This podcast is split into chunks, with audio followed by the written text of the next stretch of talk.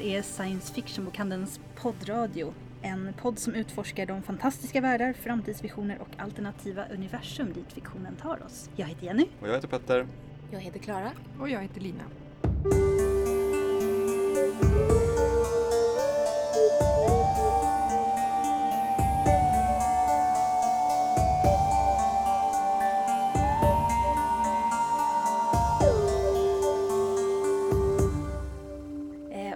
Idag ska vi allihopa prata lite om kvinnor i fantastiken, ledd av Lina, eller hur? Ja, Och sen ska vi prata om nya Avengers, Ja, Ja. som två utav oss har sett. och vi andra får bli spoilade. Men vi lägger det på slutet så att alla som vill sluta lyssna, vi säger till när vi börjar vi kommer vara prata. väldigt tydliga när vi börjar prata spoilers så att ni Precis. vet att det är dags att pausa. Slut, sluta lyssna om man inte vill bli spoilad. Exakt. Exakt.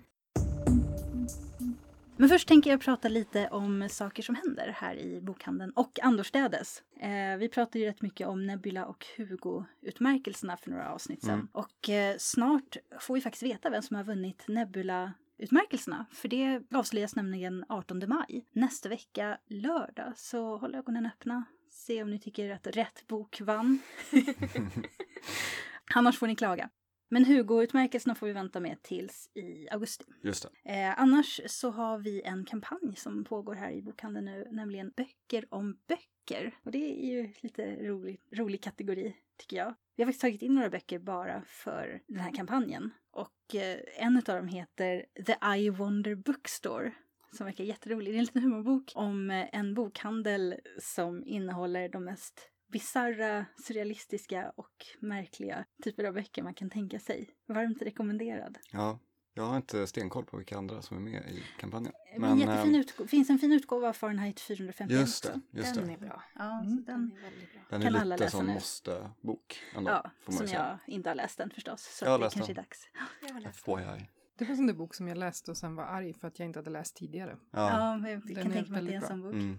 Vi har ett baner på hemsidan som man bara klickar på så får man hela listan. Mm. Det är bara att gå och botanisera.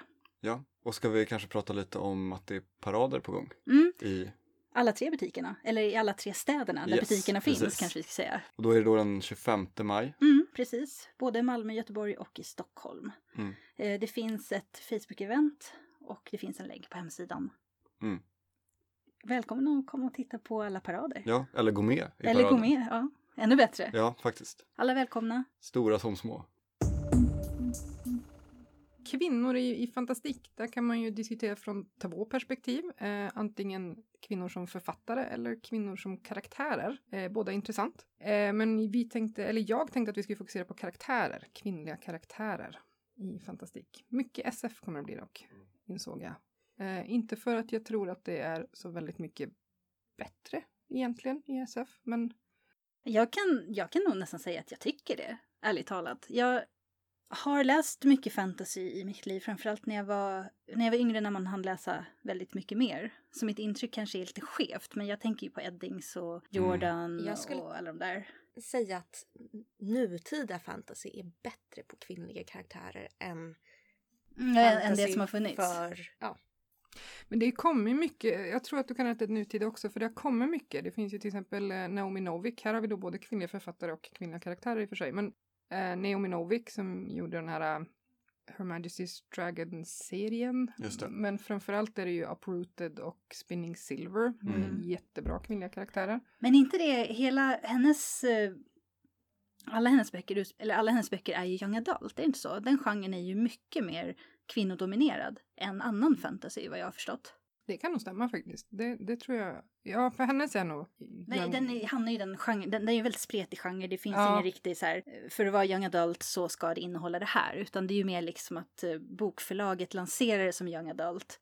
Mm. Och eh, väldigt kvinnodominerad genre jämfört med till exempel episk fantasy. Och, eh, jag, jag, vad ska man säga, generaliserar ju verkligen nu. Ja, men, men- jag, tror, Mm. jag tror att man får göra det och Ja. sen så får vi skämmas över det i efterhand, jag på att säga. Men Och då tänker Men jag liksom på nog mycket. fantasy som en mer konservativ genre än SF. Men är inte det just fantasy är mer konservativt, Mm. gå tillbaka väldigt ofta till en tänkt västerländsk medeltid.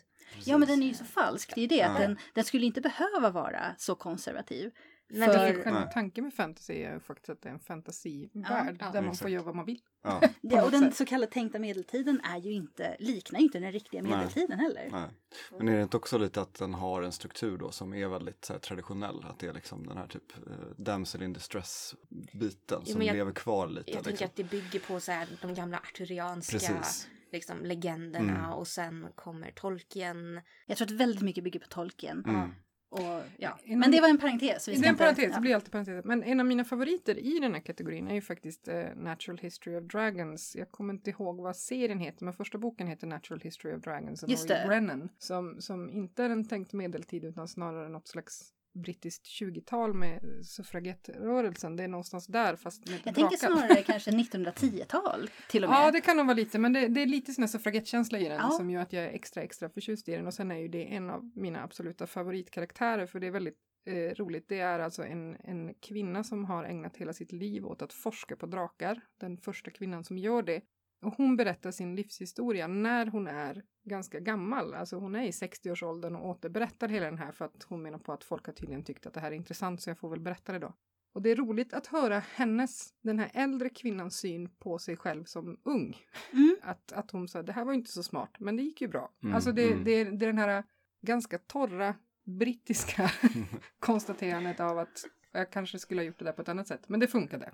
Ja, och sen Och handlar det ju, den utspelar sig ju också lite i den här brytningstiden med kvinnorättsrörelsen och sånt. Så Ja, hon börjar ju med att inte ha rätt att studera drakar för att hon är kvinna Ja. till exempel. Och det här förändras ju under hennes livstid. ja Vilket precis. också är jätteintressant tycker jag. Det kan tilläggas att det är också fantastiskt vackra böcker med, med hennes forskningsteckningar över drakar och så vidare. Så att Ja, de är väldigt de är fina. jättefina Mm. att titta i. Eh, men nu spårade vi ur helt.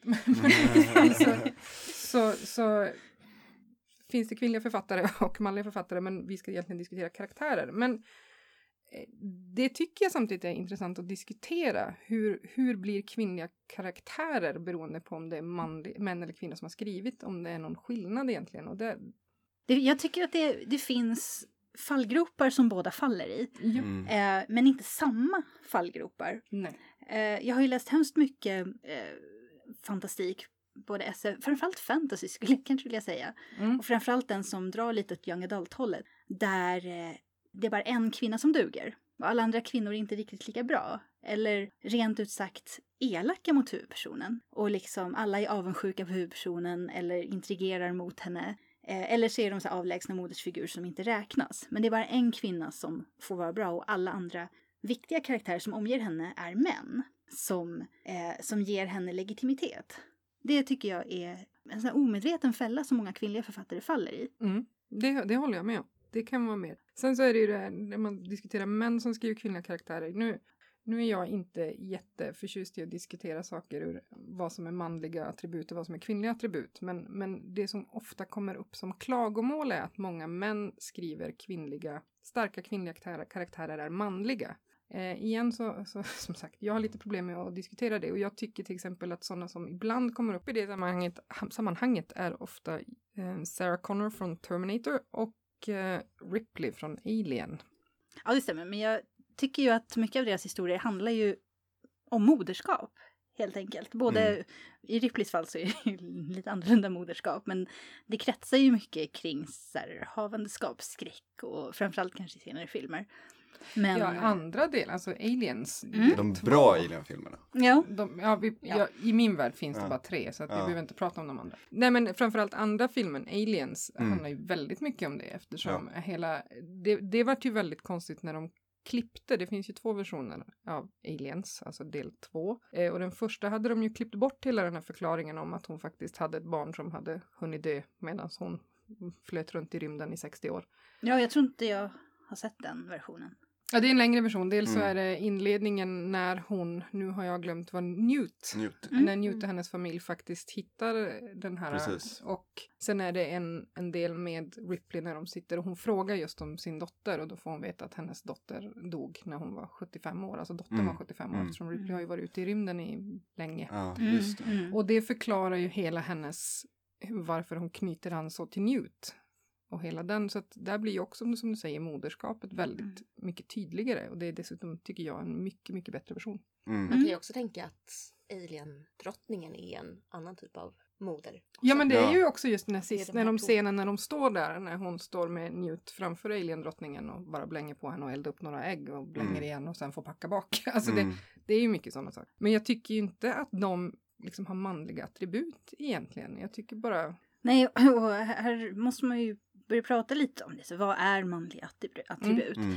Ska äventyrslusta, mod och eh, styrka vara manliga attribut? Jag tycker det känns lite orättvist och jag vill inte gå med på det. Men Nej. samtidigt så är det ju många författare som har den åsikten, det märker man ju. ja och där, där är det ju också ett exempel som du tog när vi pratade tidigare. Just att, att varför är det manligt just att en, en kvinna vill slåss med svärd? Är det, jag tycker det är bara bra att kunna kan jag tycka. Mm, Det är mm. Praktiskt visst. i många sammanhang. I Mm. många av de här världarna är det toppen att kunna strida. Ja, och just i fantasy, science fiction ännu mer. Eh, Men där, där finns det ju lite mer världar och visioner med jämställda Mm. framtidsvisioner och, och så även i, gans, i riktigt gammal science fiction, även fast det inte kanske funkar helt perfekt i utförandet. Men mycket fantasy drömmer sig tillbaks till någon slags em, fiktiv pseudo-medeltida Mm. feodalsamhälles fantasy.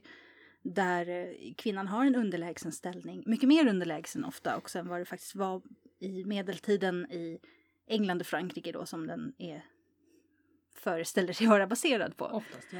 Det är många kvalifikationer här. Men eh, i fantasy finns det annars egentligen ingen anledning till att kvinnor inte skulle kunna bli krigare i de världarna. Varför? Det finns liksom inget egentligt hinder för det. Nej.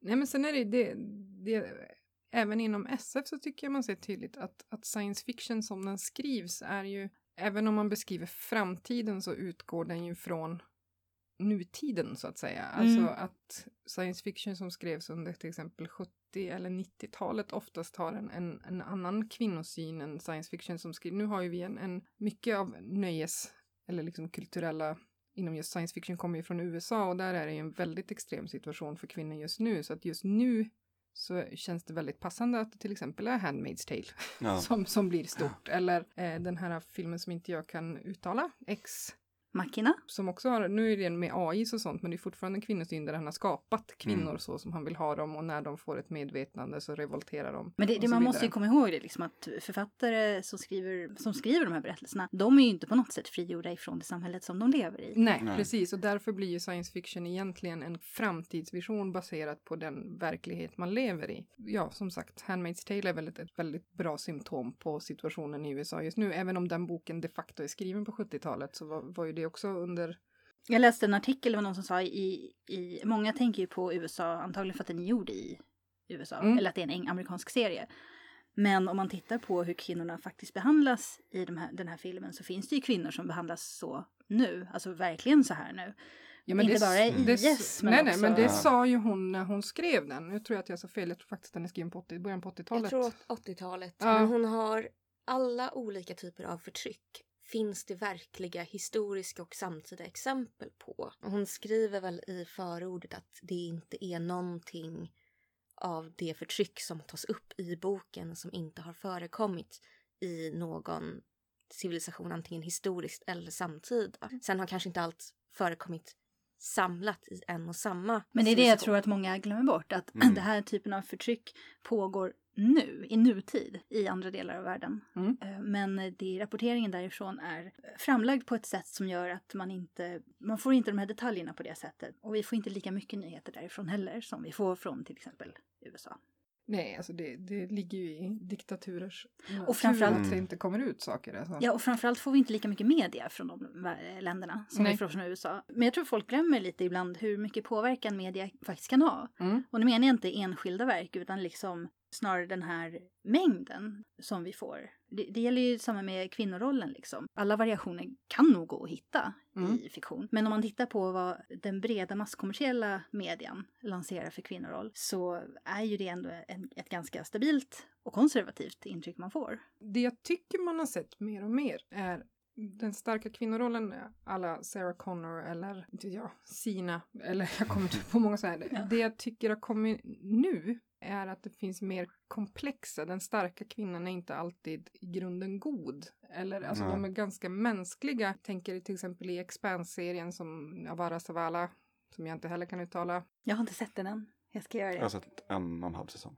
Ja, men hon Mm. var väl med redan från första säsongen i precis, det serien vill jag minnas. Hon kom in Mm, i andra mm. boken. Men också, eller, eller för den delen om man tittar på det här exemplet som ofta kommer upp i sammanhanget Game of Thrones eller Song of Ice and Fire så finns det ju, där är väl i princip alla mer eller mindre as.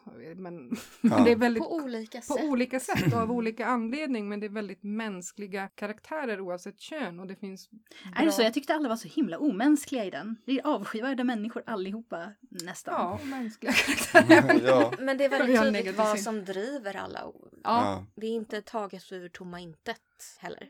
Ja. Nej men det är det jag kan tycka att det, det finns en mer och mer den. Det ser ut till Starbuck i serien som jag aldrig kommer ihåg vad den heter. Battlestar Battle- Battlestar Galactica. Galactica till exempel. Hon, jag tänker inte på något sätt säga att hon är ond men hon är fortfarande väldigt komplex Ja. och gör misstag Ja. i högsta grad. Eller Men det är väl det jag tänker på att en bra kvinnlig karaktär behöver inte vara perfekt. Och om Nej. man tänker att en, en stark kvinnlig karaktär måste vara perfekt, då är det inte en människa. Men jag tror att det är den fallgropen många manliga författare faller i. mm, Att eh, de känner att de måste göra kvinnliga huvudpersoner perfekta för att de ska Mm. vara starka. Alltså de skriver inte en kvinnlig karaktär som en person.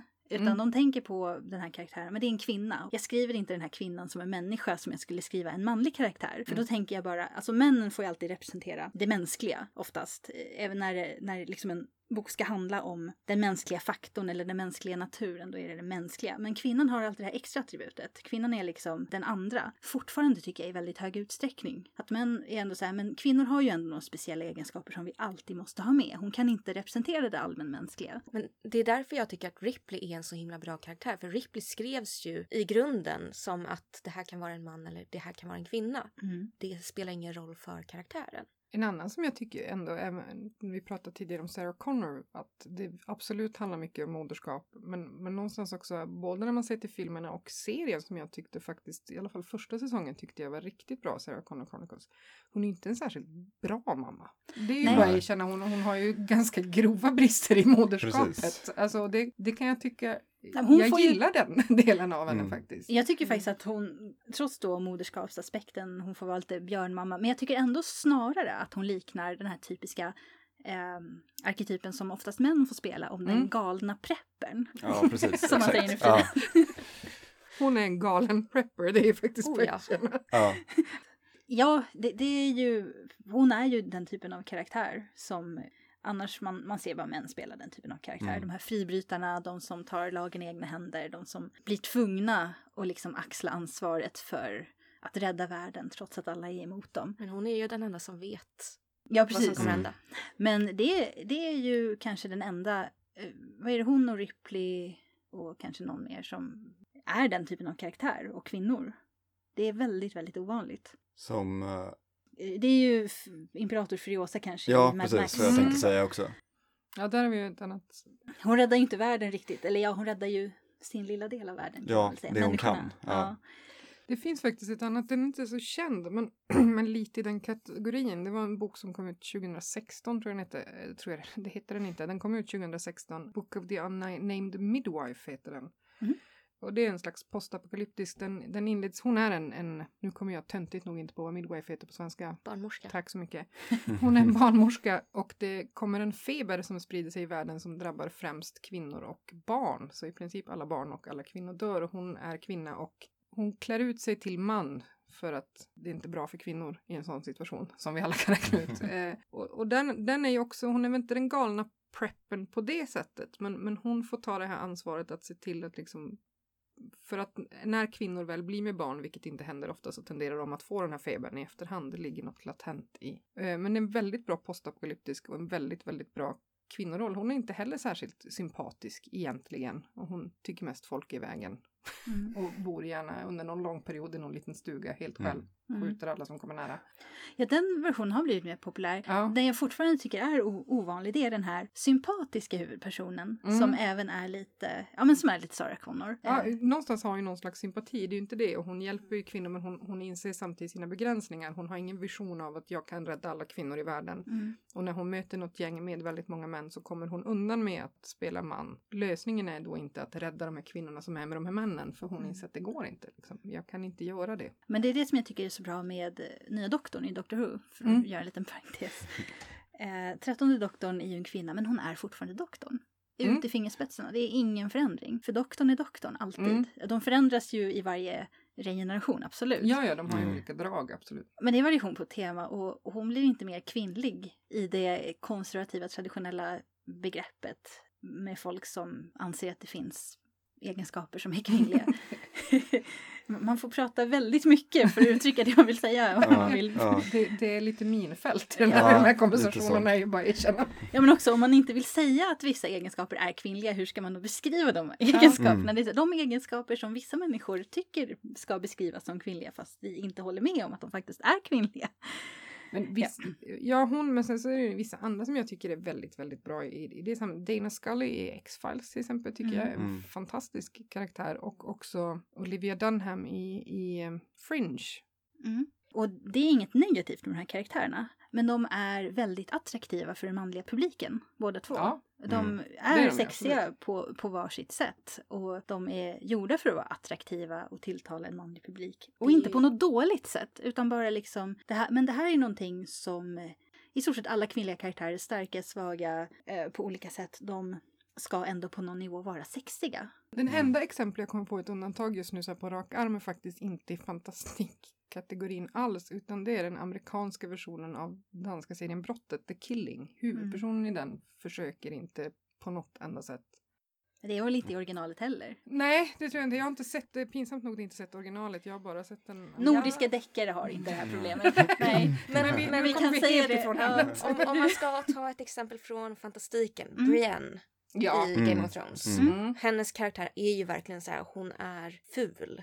Men där Mm. handlar hela hennes karaktär också om att hon inte är snygg. Alltså det, det är viktigt för karaktäriseringen att hon är ful. Nu kommer inte Mm. jag på vad hon heter, men du hade sett The Expanse, men jag tror inte Mm. hon hade kommit in ändå. Där finns det en kvinnlig soldat som, när jag läste det påminde hon väldigt mycket om Brienne, fast det beskrevs inte om och om igen att hon var ful, utan det var bara att hon var stor. Alltså hon är Mm. Ah, fysiskt Mm, stor. mm. Det är Och eh, jag kommer inte på, jag kommer inte på vad den, irriterande nog kommer jag inte på vad den karaktären heter, men det var en väldigt, väldigt bra karaktär. Ja. annars så brukar jag ofta, om kvinnor är fula eller stora, eh, så brukar ju det vara antingen som en karaktärsbrist i Mm. deras karaktärsuppbyggnad eller som någonting som är ett stående skämt. Liksom, här kommer en tjock kvinna och då Mm. kommer det kommer in det här pålagda skrattet. Ja, nej, det här var det. Hon är, hon är soldat och hon har blivit soldat därför att hon fysiskt passar för den rollen helt enkelt. Det, Mm. det är inte som någon slags stående skämt eller någonting utan det är med väldigt mycket respekt i det. Fattade Mm. jag det som? Det är Mm. tag sedan jag läste det. Ja. För det är ju någonting som liknar hur män i de här rollerna beskrivs. Deras utseende är irrelevant. Mm. Och det är det som kvinnliga karaktärer väldigt sällan får. Jag, Mm. Ja. Någon som skriver på det sättet med irrelevant utseende det är ju Cameron Hurley som vi pratade om i Mm. förra avsnittet tror jag. Mm. Light Brigade. Light Brigade. Ja. Ja. det, är, det är inte så att de inte har, blir attraherade av varandra och har kärlekshistorier. Men utseendet beskrivs inte på ett sätt som delas upp mellan manligt och kvinnligt som man är van vid i fiktion. Utan jag, jag tror att det är ett medvetet val hos henne. Att Mm. hon beskriver utseendet liksom på samma sätt för män och kvinnor. Det är lika relevant eller irrelevant beroende, oberoende på vem det är.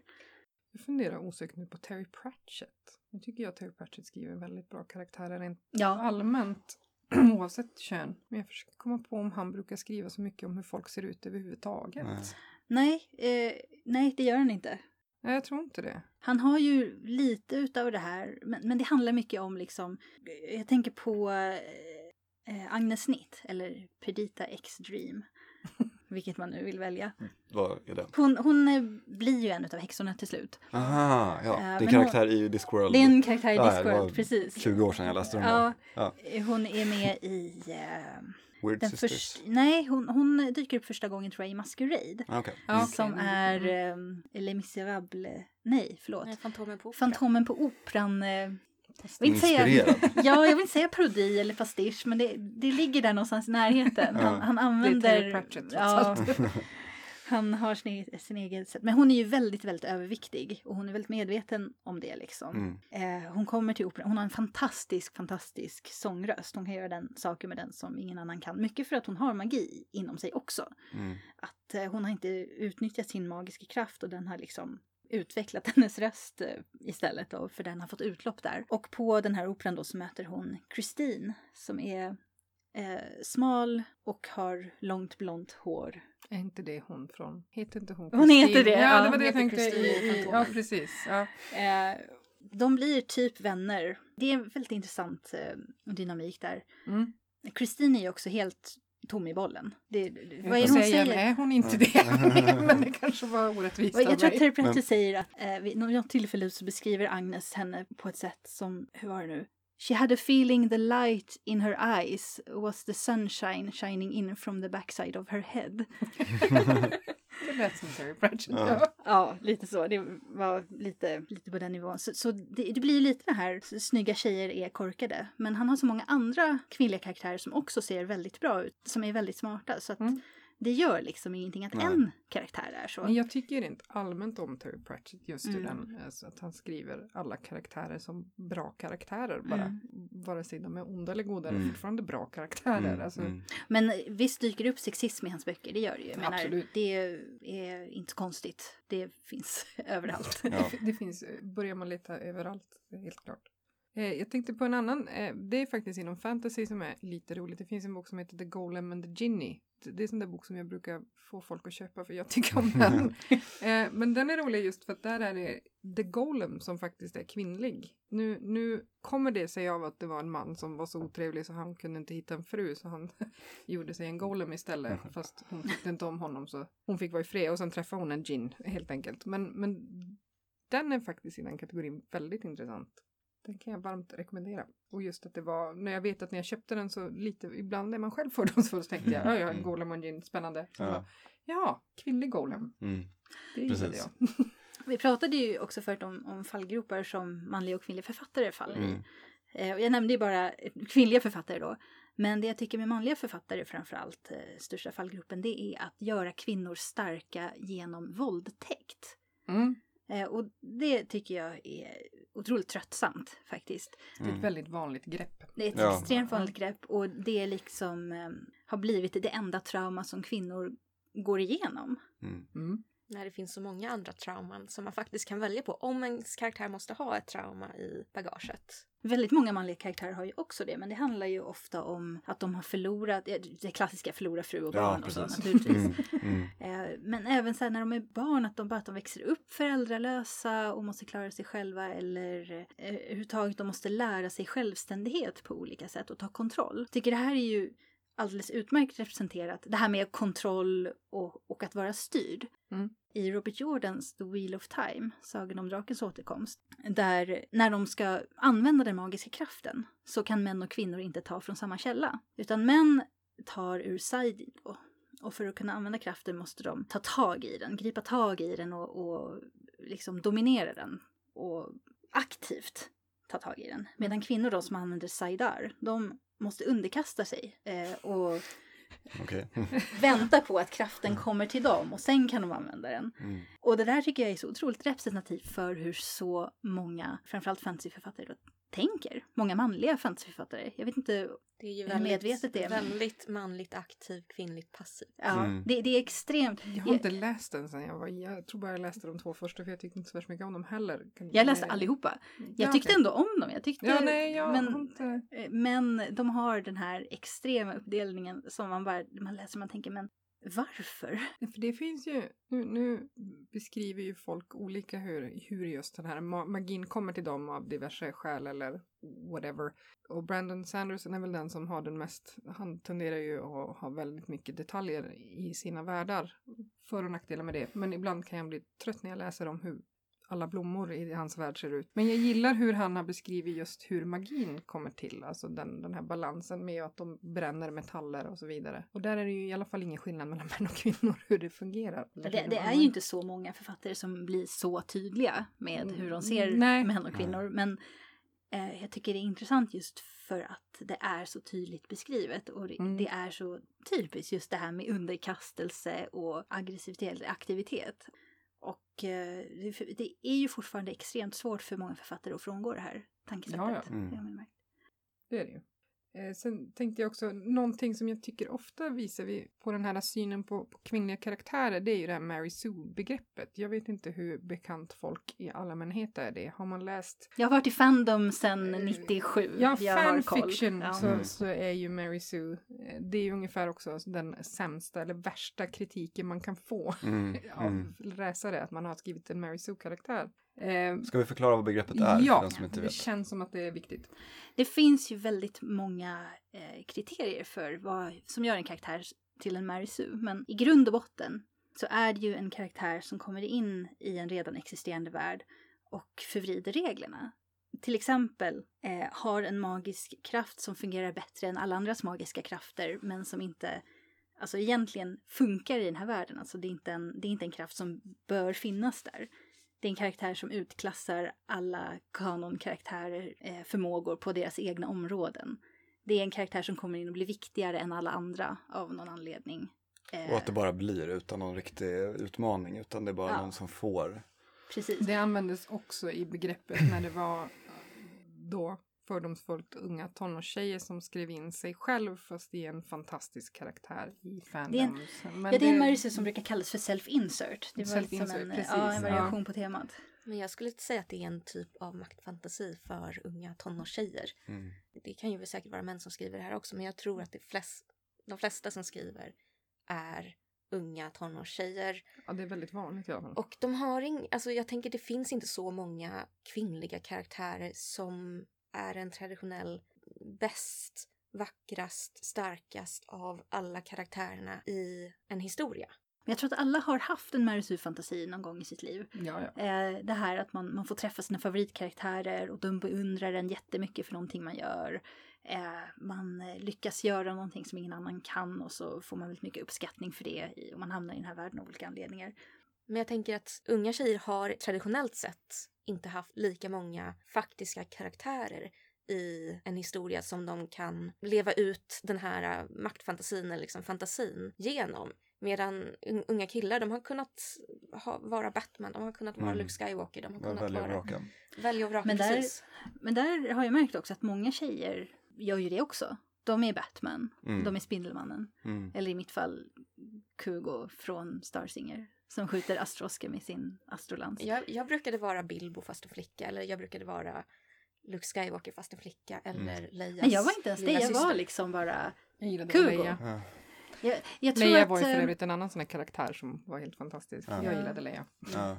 Jag att det alla är gillar en- väl Leia. Sån grej som också har blivit nu, alltså det var ju när Force Awakens kom så blev det väldigt snabbt en grej. Många som var kritiska till Ray just för att de sa att hon var en Mary Sue. Och där blir det väldigt spännande att den diskussionen dyker upp när Luke har varit en karaktär i alla dessa år och de har ju många samma attribut båda två liksom. Där tyckte jag för övrigt, man kan, man kan säga mycket om Star Wars, men jag, jag tycker det finns ganska mycket bra exempel på kvinnor, förutom Leia. Det, det är Mm. dåligt med kvinnliga karaktärer rent allmänt. Jag, Mm. för mig, jag kommer inte ihåg vilken av Star Wars-filmerna det var jag faktiskt satt och räknade. Det var nog den med eh, Jyn Erso, nu kommer jag inte ihåg vad den heter. Rogue One har Rogue ju... One. Rogue One. Ja, Där hade ju jag- från början bara en tror jag. Ja, men där satt man även om man sitter och räknar så är det väldigt, väldigt dåligt med kvinnliga karaktärer. Men jag tror mig att jag satt och räknade verkligen så där när man satt och tittade och det var om det var 16 eller 17 kvinnor överhuvudtaget i den filmen. Nej men det det är var inte i- den filmen när de bara, alltså det var ju bara hon från början och sen lade de till lite piloter i efterhand. De filmade liksom Ja. extra scener Mm. just för att folk kom och sa så här, "Ehm, ni har bara en kvinna i er film. Ja. Sen det är finns Mon Mothma, men hon har ju... Precis. Ja. Ja, men hon, ja, hon är ju med i den Hon är också med. till och med.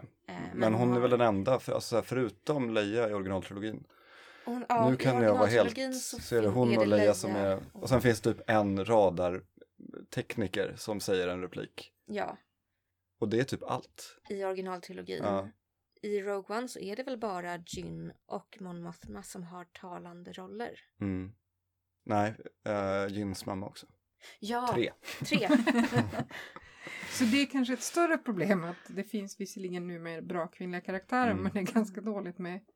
Ja, problemet med Mary Sue från min synvinkel, det är bara att det är så tråkigt att läsa. Jag Ja, i- Om jag gillar eh, Sherlock Holmes, då vill inte jag att det ska komma in någon liten eh, ny karaktär som bara är bättre på att lösa brott än vad Sherlock Holmes är. Det vill inte jag vilja ha ut Sherlock Holmes. Jag tycker det är jättetråkigt. Alltså, termen Mary Sue, det har ju gått från att vara bara fanfiction. jag tänker att Jin, eh, nej, Ray kallades ju för Mary Sue. Ja, Just för att hon är väldigt bra på många olika sätt och vis. Det var väl lite grann därför som hon kallades för en Mary Sue. Ja. Då, då har ju begreppet lämnat fanfiction. Mm, ja, och dessutom Ja, har det lämnat sin ursprungsbetydelse för det där kan ju vara sant om typ varenda huvudperson i varenda fantasyroman i stort sett. Men jag, Mm. t- jag tänker att det är... ja. Det blev, ja, men just att, alltså så här, att det begreppet fick den definitionen och då blev det ett problem. Eh, det visar väl lite på vad, alltså så här, ska man säga?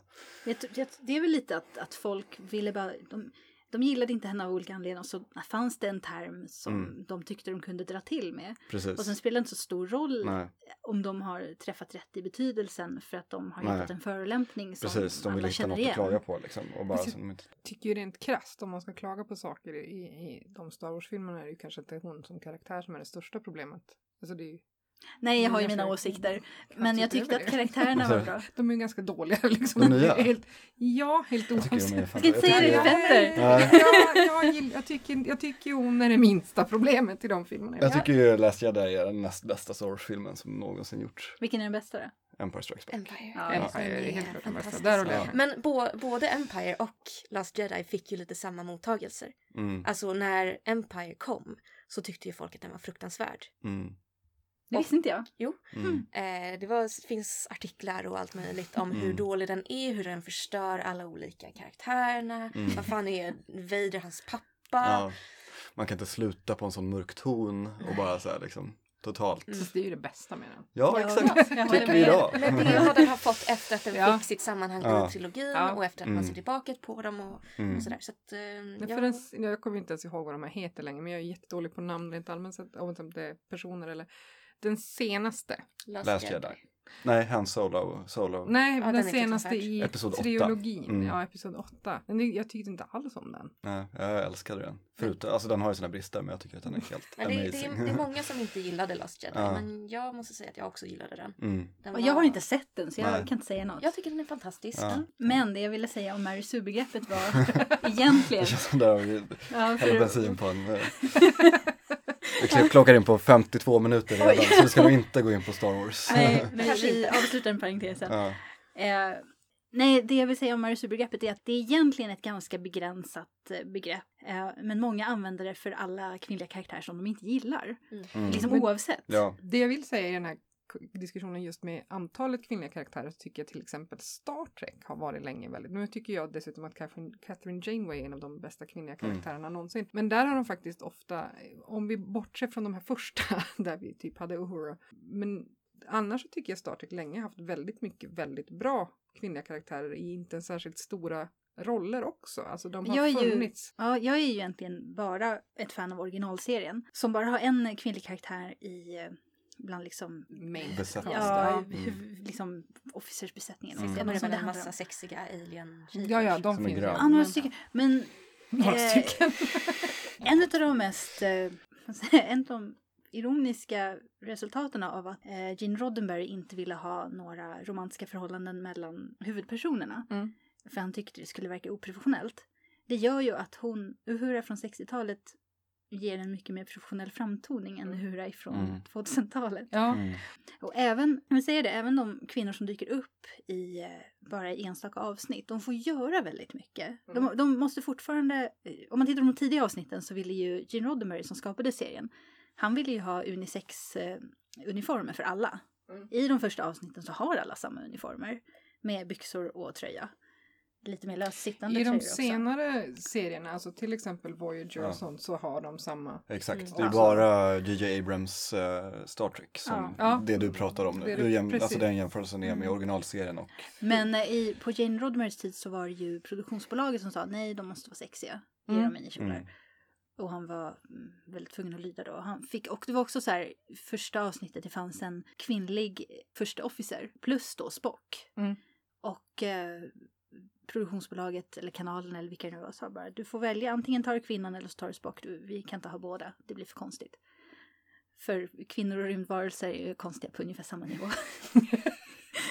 Nej, men för det tycker jag till exempel. Jag tycker ju om Voyager, jag tycker om de flesta faktiskt. Men just Catherine Janeway har varit en favorit för mig länge. Mm. Men där tycker jag ju att det finns mycket bra kvinnliga karaktärer. Där finns eh, romantik och jag vet att det var prat om ett tag att just, ja Catherine Janeway och vad heter han? Det, det var prat om Chakotay. Chakotay, att det skulle Mm. vara en romans men hon satte sig emot det. Sa Mm. det, det, hon gick väl mycket på vad Gene Roddenberry hade sagt just att det blir oprofessionellt. Så de, de har en otroligt bra dynamik de två tillsammans. Så, och det är mycket kvinnliga. Nu tycker jag Seven of Nine är fantastisk på alla möjliga Mm, sätt. Men, mm. men, det, men det finns bra och dåliga kvinnliga karaktärer kanske Mm. är sammanfattningen här. Och eh, vem som har skrivit dem verkar inte spela så jättestor roll. Det finns som du sa olika fallgropar beroende av. Men jag tycker ändå att det finns, kommer fler och fler författare som tänker på de här sakerna och som försöker mer. Och det blir ju bättre Mm. överhuvudtaget i mycket media. Ja. Ja, men det tycker jag man ser en förändring som har skett. Alltså, om man bara tittar på de stora, alltså, så här, största franchiserna som, alltså man har märkt att kvinnliga huvudkaraktärer fungerar. Alltså Mm. så här, Hollywood börjar säga, ja ah, men shit, vi kan typ ha det här som en liten marknadsföringsgrej nästan liksom. Mm, precis. Både med Ray, vi har typ Transformers senaste, alltså så här, om då har det gått långt, om typ Transformers har en kvinnlig huvudkaraktär, det är liksom så här, Mm. det Ja. sista typ. Men det är, Sista bastionen av manligheter. och det är så här, ja, ja men typ, och det är väl bra, tänker Mm. jag. Alltså så här, även fast det är för, med ett, inte så nobla avsikter, utan det är mer så här, ja, det här är, vi kan casha in på det här liksom. Mm. Nej, vi, det är bara att, att hoppas att det Och fortsätter bli bättre. Ja, Avengers Endgame Avengers Endgame. hade premiär här, för några veckor sedan är det nu. Ja. Avslutande delen kan man väl säga i den här generationen eh, Marvel-hjältar. Den här Jag hette den inte något sånt? Ja, Den heter Endgame. Endgame, Okej. ja. Ja. Ingen man- har väl missat att den har gått upp på bio. Men eh, Vad tyckte ni då? Jag Eh, tyckte om den. jag tyckte den var okej. Jag hade väldigt, väldigt låga förväntningar. Jag tyckte Infinity War som, in, ja, filmen innan, del ett kan man väl säga, av den här avslutande tvådels var ganska tråkig och intetsägande. Det var en väldigt, eh, den slutade på en not som många tyckte var helt fantastisk, som jag inte köpte alls, med att hälften av alla varelser i universum försvinner. Och folk tyckte att det var så här, wow, vilken grej. Så här, Jag tyckte att det var wow, vilken ja, grej. Ja, Nej men för att då blir det ju verkligen så här, hur ska de lösa det här? ja, ja, precis. Om jag får säga någonting det jag tyckte var positivt i den, och det kan, det kan säga någonting om, om storyn, jag vet inte. Men In, jag var, Infinity War. Infinity War, jag hade så inte sagt, sett Endgame, men i Infinity War var jag faktiskt imponerad av hur den var klippt. Att Mm. de fick en kontinuerlig story fast det var så många olika delar. Ja, Jag tyckte om den, kan tilläggas. Jag, är nog, jag tillhör den här kategorin ganska neutral. ja. Och när det jag pratar mest om är hur den är klippt kanske det säger något om filmen. Ja, men... ja. Nej men jag tänker, ja men det problemet jag har är det att man vet ju att det här är någonting de inte kommer, det kommer inte vara för evigt. Och jag tycker det är en sån problem med Marvel-filmer i allmänhet, eller har varit de senaste åren, att det är ingen, alltså så här, det händer saker för att det ska få en reaktion, men sen så är allting som vanligt i filmen efter liksom. Men det är väl lite problemet med Marvel och DC överhuvudtaget. Jag, jag läste ju mycket Marvel-serier Mm. under 90-talet. Och, och sen så efter ett tag så märker man ju att ingenting som händer spelar ju någon roll. Ja, För att nästa person som skriver de här figurerna, de skriver ju bara sin egen historia som kan handla om något helt annat. ja Det spelar ingen roll vem som har dött och vem som inte har dött. Och... skillnaden till serierna är ju att där kan du få hålla på och vara lite annorlunda ett tag. Alltså så Ja. här, eh, här är det väldigt snabba kast, för det är så här, ja. nu- Väldigt mycket som ska knallas in i varje film. Ja, precis. Går vi in på spoilers snart här eller? Ja, vi kommer säga när vi går in på spoilers. Okej, nu är vi ja. fortfarande lite Infinite War, Mm. Marvel, tänker jag. Marvel i allmänhet. Ja, precis, precis. Ehm, Det är väl framförallt Avengers-filmerna som har väldigt många olika karaktärer och Ja. trådar som mm, ska komma in och lösas ja, på något sätt i varje Avengers-film. Sen är det de specifika filmerna som är för enskilda karaktären. Tor-filmerna, Mm. Captain Marvel, mm, nyligen mm. Spiderman. Men Spiderman var ju också en sån här grej som, ja, där är ett sånt exempel på när saker och ting inte får en tid. Alltså det är så här, det händer saker i ena, i ena filmen och sen så nästa så är det som att det bara så här inte har hänt ens. Alltså Spiderman, spoilers för Spiderman Homecoming. Homecoming. Den slutar ju med att Spiderman säger att han, han blir erbjuden att vara med i Avengers men säger så här, nej, det ska jag inte vara. Och sen så nästa film kronologiskt blir Infinity War. Och då är han Avengers direkt. Men- alltså, det är så här, för då är typ han, det är- valet han är ju liksom inte officiell Avengers. Det är ju att han ser för den här en- stora, eh, vad är det stora runda grejen i... Ja men ändå så här en halvtimme senare så är han en Avenger. Ja, Men Typ. det, är, det är väl snarare Spiderman grejen- ser ett hot mot Ja, staden ja. och så reagerar han på Mm. det. Jag tänker inte att han är Avengers som så, men han Nej. är ju det är Iron det Mans som- lilla skyddsling. Precis, och det var ju bara ett exempel, men att liknande saker händer ofta. Då tycker jag att luften går ur Det blir när inte det så händer. spännande. Nej, precis. Det finns inga stakes liksom, någonsin. Men Ehm, vi kanske kommer komma in på spoilerområdet snart. ja, Ja, ska vi ta och börja prata om, om eh, filmerna, filmen och filmerna på ett spoilrikt sätt då? ja. Alla som inte har sett Avengers Endgame, trycker på paus nu och så kan ni gå och se Endgame, för jag tycker ändå den är värd att se. Det Den är kan värd vi att vara se. överens Ja. Och eh, sen kom tillbaka när har gjort det. Och eh, för er andra som bara vill hoppa över så eh, finns det en tidsmarkering för när det här segmentet tar slut i informationen om ni tittar Ja. där. Ja. Ja, det jag gillade med den eh, väldigt mycket, det var att den, den har en väldigt långsam första halva. Alltså så här, den tar väldigt lång tid på sig att komma igång. Hur lång var, Var den den? inte väldigt lång? Tre timmar Ja. Så Tre att timmar det och några ja. minuter. behövde inte vara så lång. Och de har mycket de måste beta av, men det, då blir det ett problem som kanske borde ha tagit sig tur med väldigt mycket tidigare. Att kanske inte borde ha varit knulla in fullt så mycket i den som, som de faktiskt har gjort. Men jag gillar som sagt, det, man undrar ju, jag tänkte också lite så här med hur den slutade förra filmen, att halva universumet är borta. Eh, hur, vad tar man vid då? Mm. Eh, Hur hanterar man det? Ja, precis. Eh, och den börjar på ett väldigt fint och väldigt låg nedstämt sätt uh, med typ en av mina favoritscener i en uh, Marvel-film någonsin. Där med Klint. Vad sa du, med, med precis, med Hawkeye. Man Ja. får se vad som hänt med För Hawkeye var ju inte med i Infinite War alls. Nej, och det, jag, tycker det, jag tyckte det var en väldigt hemsk scen. Ja, ja den gjorde, jag, jag var så här, för jag var skeptisk när jag gick in eftersom jag inte gillade Infinite War, Infinite War så mycket. Så var jag så här, vad ska den här filmen göra för att vinna över mig? Och så började den med en fantastisk scen och jag var så här, ah okej, nice. Nu är jag lite med på, liksom så här, nu är jag med i båten Har eh, igen. Hawkeyes Typ. familj försvunnit eller? Det är från när, den, när familjen försvinner. Precis, man får se vad som skedde då. Dock en liten sån här eh, grej som jag tänkt på. När Thanos knäppte med fingrarna och allt och gjorde det här så var det i Afrika. Mm. Och Clint bor väl någonstans i, mitt i USA. Midwest Ja, känns det precis, som. precis. Kan väl inte vara dag på båda ställena samtidigt ändå. Det har jag inte tänkt på. Nej. Det kan ju vara lite fördröjning. Om man ska gå in på extrema detaljer. Det kan, Ja, Jo men det kan det. Det kan ju vara lite så Att de här åt frukost kväll kanske. och, de, Ja. och de, det Ja, är förmiddag precis, där. precis. Det Ja. funkar ju. ja. Pet peeves. Ja, det där kändes... Nej men sen så typ det den gör, nu är det spoilers, så nu ni är okej med att Det har redan varit spoilers nu. Jag har inte ens sett förra filmen. Jag bara tänker så bara så här, för de dödade ju Thanos eh, tio minuter in i filmen.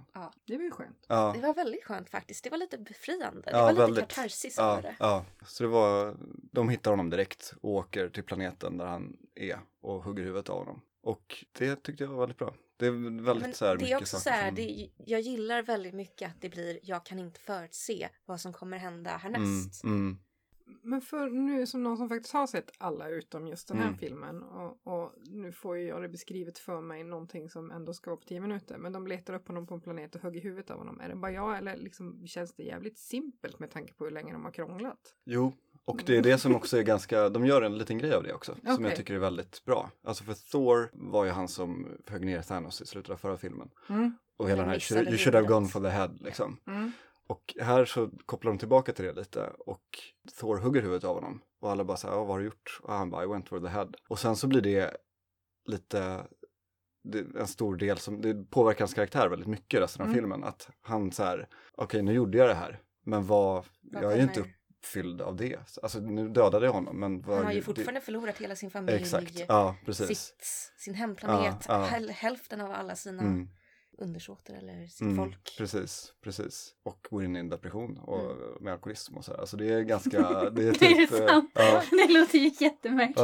ja, så märkligt är det inte som vi just sa ju typ Ja. alla känner dött. I alla Ja, fall men hälften Ja. av dem. Alla går in i olika former av depressioner, eller liksom Mm. olika sätt att, Ja. hantera det som hände i Infinity War och jag tycker det är väldigt bra gjort. Ja, det hade jag gärna sett mer av i filmen. Mm. För det är typ efter att Thanos eh, dör så hoppar de fram i handlingen fem år. Så det är verkligen så här man får se hur det påverkar det. Och det påminner lite om, vet ni, Leftovers? Mm.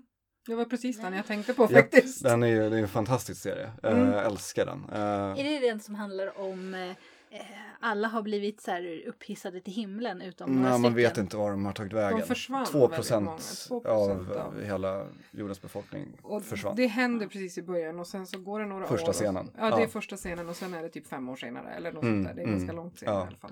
Och så handlar det mycket om hur man hanterar förlust och liksom inte det här när det är någonting som har skett och man har ingen förklaring till det. Mm. Alltså det tycker jag är väldigt spännande och det hade jag sett gärna Nej, men en- jag känner lite, okej nu har inte jag sett förra filmen, men jag känner väl lite, ska inte Tor vara typ så här kung över sin... Ja, men det, det är just det Sitt som jag land. tycker Ja. gör det så väldigt bra. Exakt, jag med. Att han inte kan uppfylla sin roll Nej, av att vara kung. nej. Och Det är väl om man inte ser karaktären på det sättet, att man tänker sig men han skulle inte känna så här. Eller liksom, Fast alltså, skulle om vi hantera vara helt ärliga så har ju Tor haft en smått något av en nedgång i alla sina filmer. Det Mm. har ju ändå varit Alltså jag har ju bara sett mycket- en, jag ska Ja, inte säga så mycket. Nej men jag... Tor har ju liksom, det, i och med första blev han väl utkastad till och med. Mm. Ja men det var väl det, han blev utkastad ja. i den första och så skulle han lära sig liksom och, och typ vara, inte vara så vär, vara självisk. värdig Mjölnir. Ja. för han var så, han var den här lite Arrogant. typiska, han var väldigt arrogant. Ja, Mm. nej, men det jag menar är att det har ju varit en, en nedgång även om man ser den sista Tor-filmen. Mm. Var det ju Mm. också var inte heller psykiskt tipptopp om man Nej, säger så. Alltså, så att jag gillar det. Att de Ja. Det är kanske därför jag tycker också att det blir lite jobbigt om man har fyra filmer på sig och går igenom de här emotionella traumorna. Det liksom blir samma sak varje gång, att han går tillbaks till nollpunkten igen. Att han inte lär sig av, av de erfarenheter han Fast jag haft. tycker inte han har gjort det. Det har varit ganska liksom Ja. kontinuerlig. Ja. Det, det har skett i grader. Det är Ja, liksom precis. i Tor, Ja. det här blir ju spoiler för alla filmerna, men i. Tor 2 så dör hans mamma. Mm. I Tor 3 så dör hans pappa. I Infinity War så dör ju Loke. Mm. Och han förlorar sin hemplanet. Precis. Men det är väl i Tor 3. Det är Tor 3 som förlorar ja. hemplaneten. Han offrar hela hemplaneten för att typ, ja, Död. otroligt mycket spoilers helt enkelt. Ja, Men han ja. offrar hela hemplaneten för att ta död på henne. Ja. Precis. Och sen i början i Infinity War så dör hälften av hans folk plus Loke. Ja, precis. Och det är liksom i Infinity War, det händer ju så snabbt. Alltså den tidsperiod som det utspelar sig under. Så han har väl inte tid att processa det. Så att nu i Endgame så blir det när han har processat. Mm. Mm. Eller snarare inte processat. Ja, ja. Och som vi sa också att allt det där som har hänt, att det, är liksom, det blir inte ogjort bara för att han dödar den här personen. Liksom. Eh, Men poängen var att de skulle hindra Thanos för att göra någonting, eller? Han hade någon Det var nog plan. bara hämnd känns det som. Ja, jag tror att, men han var, han var besatt. Alltså jag tänker att han, just att han hade det här, you should have gone for the head. Alltså Ja. han hade kunnat hindra det. De, de Eh, vill ju göra det ogjort. Mm, precis. Eh, men de kan inte göra det när Nej. de kommer till Thanos där tio minuter in i filmen. Mm, mm, För han har förstört Infinity-stenarna. mm. Så att det ska liksom, man ska inte kunna göra någonting längre i universum för att göra det Thanos gjort ogjort. Sen kommer vi till andra delen i filmen. Om man ska dela upp den på så är det väl kanske typ Tre, nej, men det är ju tre, Tre- tydliga akter liksom. Ja. Eh, andra akten är ju när de... Gör hela filmen till Tillbaka till framtiden del två. Det måste vara tidsresor med tanke Ja. på Dr. Mm. Dr. Stranges kommentar Ja. Mm. i den så kändes det som Mm, att det där mm. måste vara förklaringen när han Mm. säger att om, vi inte, om det inte får hända kan vi inte göra det ogjort. Det var i Mm. princip så jag tolkade det. Ja, Mm. ja, ja men precis. Och så blir det ju också. Alltså Mm. de, de, det går väldigt fort där. Det är också sånt som jag tyckte var lite så här, de typ så här sätter sig ner och bara fan, vi borde tidsresor skulle kunna vara en lösning till det här. och så typ sätter de sig ner och bara, ja men typ så här skulle vi kunna fixa tidsresor. Alltså så här, vi, Tony kommer på det direkt. Tony Stark. Ja. Är det sant? Nej men det är väl Ant-Man. Är Ant-Man, ja han pitchar väl idén Ja. och då är de så här, vi behöver två... Han pitchar idén genom Tillbaka till framtiden. Ja, precis. Ja. Faktiskt Ehm, i filmen. Mm. Ja, Det känns väldigt Ant-Man. Jag gillar Ant-Man kan tilläggas. ja. Vad skulle jag säga? Nej men det är kul, då, de tar ju till eh, Bruce Banner och eh, Tony Stark som är väl de två vetenskaps... Så de bara uppfinner att resa i tiden lite i en handvändning. De har... De har- Eh, vad heter det? Fragment av stenen. Pym Nej, particles, eller Pym- vad? Ja, de. De har dem för att kunna använda det. Precis, så de har liksom en utgångspunkt, alltså idé om typ hur det skulle kunna funka och hela det här, dit Ant-Man fastnade i slutet. Ant-Mans mamma. ja, precis, där nere. Ja, ja. Mm. Eh, eller Wasps mamma är det Mm. väl ändå. Men, Ja, eh, Wasps mamma ja. är det. Ja, precis. Ehm, Microverse, Ja, något sånt där. något sånt. Ehm, så de vet ju var de ska titta någonstans som utgångspunkt. Men det känner jag också, så här, samtidigt så är det så här, det är en stor blockbusterfilm. Man kan liksom inte, för att de ska gå vidare med handlingen så måste Men det är de ju ju inte få det lite fri. tekniskt mest fascinerande de har åstadkommit i de Nej. filmerna heller. Om vi ska Nej. vara krassa. Men, Nej. men jag, jag tänker bara, de har en McGuffin som gör att de kan åka tillbaka i tiden. Ja, Mm.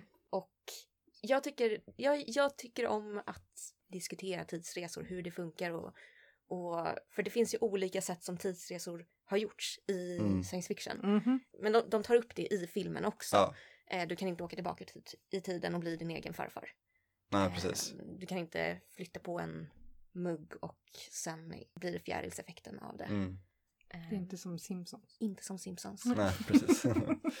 Det är mer som Fången från Azkaban Simpsons. Mm. i hur de åker i tiden där, Ja, tänker ja. jag. För där är det ju visserligen bara i någon, ett par timmar som de Mm. åker tillbaka i tiden. Men då är det ju... Det blir, det blir ju det som de gör i dåtiden är ju det som redan har hänt. Ja. Mm. Men samtidigt så blir det saker, i vissa när de åker tillbaka i tiden så blir det ju saker som faktiskt skiljer sig i tidslinjerna. Mm. Ja, det jag tycker när, när man introducerar tidsresor så är det en sån enorm grej. Speciellt om det ska påverka handlingen på ett stort sätt. Mm. Att det, det blir så här, då måste mer, eller då måste mycket utav filmen eller handlingen handla just om tidsresor. För Mm. att det påverkar så otroligt mycket och det förändrar så mycket. Och det är, så, det är sånt enormt, hur många är det som reser i tiden? Är det Det är åtta kanske. Det är ett gäng, hela Avengers. Eller Som vad, vad tänker du? kvar. Det, det, det är gänget. Gänget Ja, åker till lite men- olika Precis, ställen. och det de som- gör också i det här det är att de har de här PIM-partiklarna eh, som, som gör det möjligt att tidsresa och det finns ett begränsat antal. Okej. Så att det är inte så här, de kan inte bara resa hur mycket de vill och bara göra precis, utan det är så här, de har det här lilla liksom, ja, ammunitionen liksom för, att- för att utföra ett visst antal. Och då är allt de har på sig eh, för att få the snappening ogjord. Eh, så. så att det är så de, den begränsningen de sätter till för att, För att inte göra det. Ja. för att inte göra det till det här Tidsresenären Avengers. Precis, Ja, precis. precis, exakt, exakt. Så det, det tycker jag funkar och det är, det är kul, alltså det är roligt att se också när man haft de här senaste tio åren med, med, som började med Iron Man. Eh, och att de åker tillbaka och man ser liksom, Man ser scenerna men sen från fast ett från ett annat ja, det är verkligen, perspektiv. det är tillbaka till framtiden 2 liksom. Alltså det Mm. är så här att de står och kikar i, liksom, de är med i Battle of New York från första Avengers-filmen igen och står liksom och kikar fram bakom ett hörn typ.